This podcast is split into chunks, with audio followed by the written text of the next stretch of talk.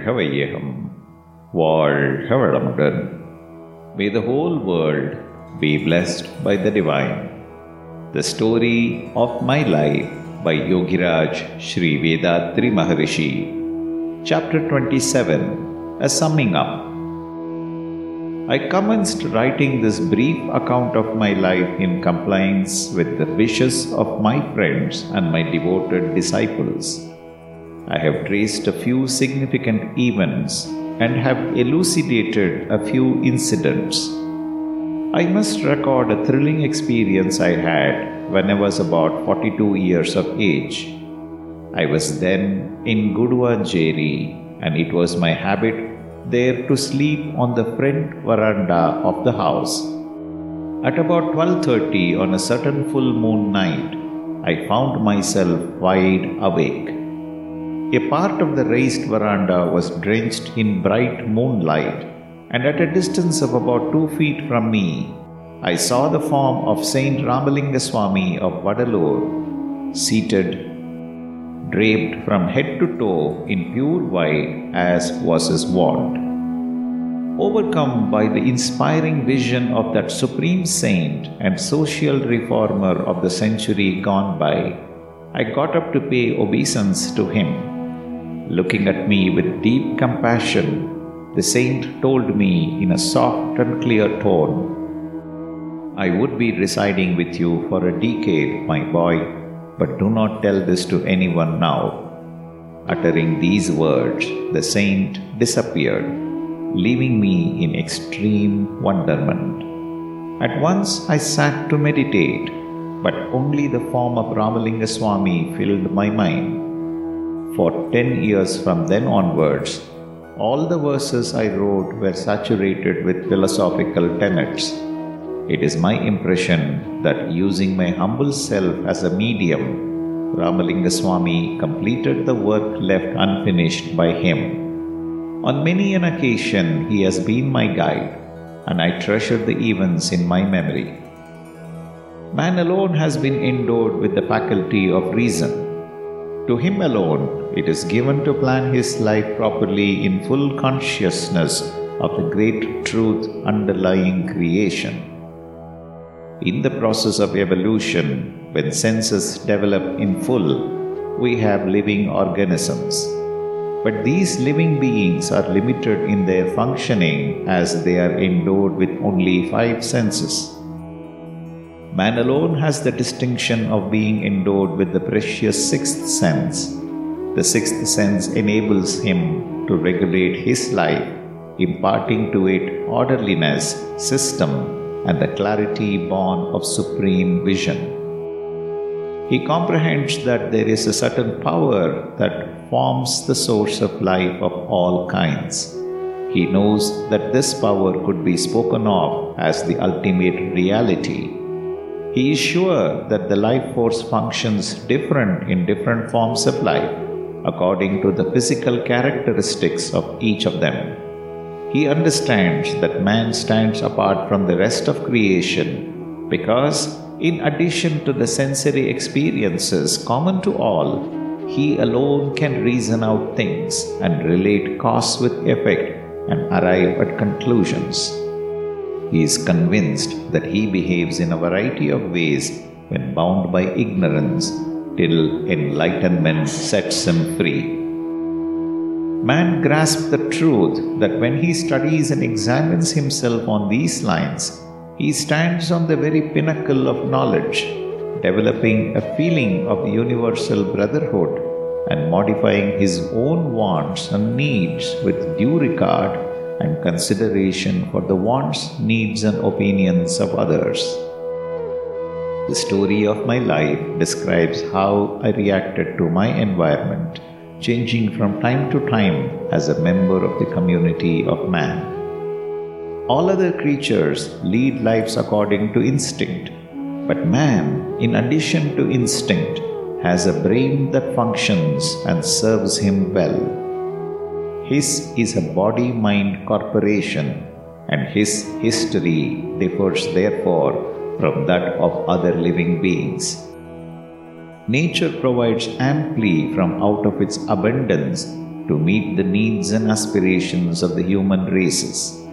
Nature also furnishes the requisite guidance towards the good and the true by creating men of knowledge and leadership. The aspiration and the need, deep down in the hearts of the masses, provides the justification for the arrival of a reformer in their midst, and he gets shaped accordingly. From this point of view, therefore, I attribute my origin and my training also to the same force the need to fill the void of which innumerable people become suddenly conscious at a particular moment of history. A large majority of people who lead the life of ordinary householders still have a leaning towards self realization. I give such people a simple training suitable to them. All people are shaped by society they serve that society. They merge themselves at the end in that same society. The exceptions are those few who recognize the interdependence of the individual and the society and offer themselves to the uplift of their society as a whole. The greater the number of such dedicated men, the greater would be the happiness and peace that reign in the world. Right from the moment this truth dawned upon me, I have oriented my actions to the good of humanity as a whole. This way of life I have held before my friends and disciples as a desirable goal or ideal to strive for. Knowledge of self and a world government, these two alone are capable of bringing an enduring peace to our troubled planet to achieve this world peace is the aim of our World Community Service Center. Till this moment, I have devoted my energies to the service of my home and humanity. From now on, I have decided to give all my attention to the service of humanity only. From 1960 onwards, I began to withdraw from my business activities more and more and engage myself wholly in spiritual service. This message of light spread from the village of Guduvanjeri and found its way by slow degrees into the rest of Tamil Nadu. At the same time, certain conferences in which I took part made it possible for the good work to range further afield too, and the simplified course of Kundalini Yoga which I made popular, won regard and recognition in places like Bombay, Cuttack, Bhubaneswar, Delhi, and Nagpur. A scientific yoga conference was convened in New Delhi from the 19th to the 23rd of December 1970. The convener was an Englishman of the name of Christopher of Great Britain. Delegates as well as practitioners of yoga from all parts of the world attended. I also received an invitation and I accepted it. At 2:30 in the afternoon of the 21st December 1970, I addressed the conference for 40 minutes. My theme was Kundalini Yoga. About 25 persons in all came to meet me after my address was over and got themselves initiated by me in the practice of yoga. I had the opportunity of meeting practitioners of yoga from several parts of the world and discussing things with them. In short, all those who had been working in close cooperation with me as well as myself had every reason to be gratified with the measure of success that came our way then. At the request of friends in Delhi and Nagpur, the Anboli Journal became a bilingual publication from January 1971. It began to carry articles in English also for their benefit. On March 7, 1971, came our child Jnanambigai's betrothal. I had often pleaded for simplification of the wedding procedure in the columns of Anboli. I had opposed the giving and taking of dowries and advocated elimination of needless superfluities in the wedding rites. I had clearly indicated how the function could be fully reformed in keeping with the trend of the modern times. I decided that our own child's wedding should set the example and be a model for other such weddings thereafter for such reform as I preached. I spoke to the bridegroom's father about my ideas of wedding reform and won his consent. The conditions were that the bride and the bridegroom wholeheartedly agree to the alliance, that the parents of both should give their consent, and that society at large should approve and bear witness. My study of the institution of marriage had led me to this conclusion, and the wedding scheme I drew up rested on this triple basis. The members of the World Community Service Center themselves formed a committee of hosts and arranged for the celebration of the wedding of Jnanambikai and Anandan. This they did in strict conformity with my ideas of reform. The bride and bridegroom took their seats. A deed was already drawn up in which they gave expression to their willingness without reserve to take each other as their partner in life.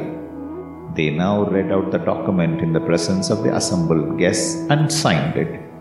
The registrar of marriages was present there at that hour by arrangement. He had this wedding entered in his records according to form.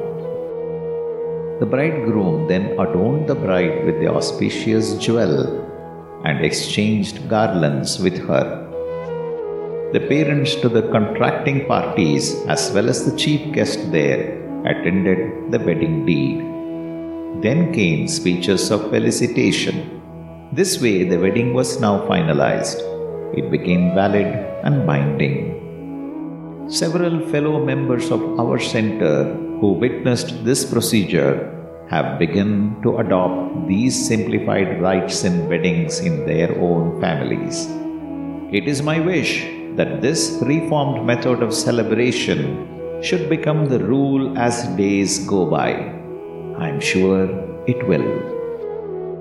I used to quote from Tirukkural occasionally during my discourses in Tamil.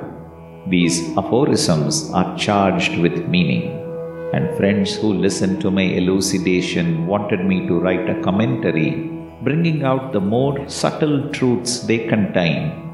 My friends' wishes were fulfilled my interpretation of Tirukkural found a place in Anboli, the journal of our center, for one whole year and won the admiration and appreciation of readers.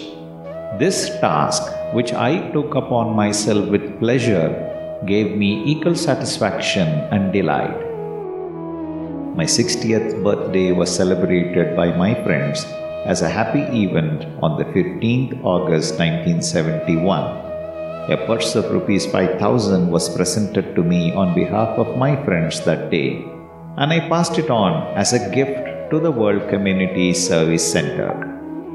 This amount was helpful to bring out some of the books I had written. The year 1972 proved an exhilarating turning point in the cause I was engaged in of serving humanity in the spiritual sphere the Divine Life Society held a conference at Cuttack, capital of Orissa, on the 19th, 20th, and 21st of February of that year. I went there on invitation and addressed the conference, taking as my theme Kundalini Yoga as a spiritual discipline. As a result of this, branches of our center were formed at both Cuttack and Bhubaneswar. I am aging rapidly. The many ordeals I have been through and my own incessant and excessive work have together worn me thin. The days that are still left are bound to be few. Nor is there any desire in me to go on living indefinitely for long. I wish, if occasion serves, to get in touch with the elite of the West to put before them my scheme for universal peace and get them to see to it that the good work goes on even more effectively after my time.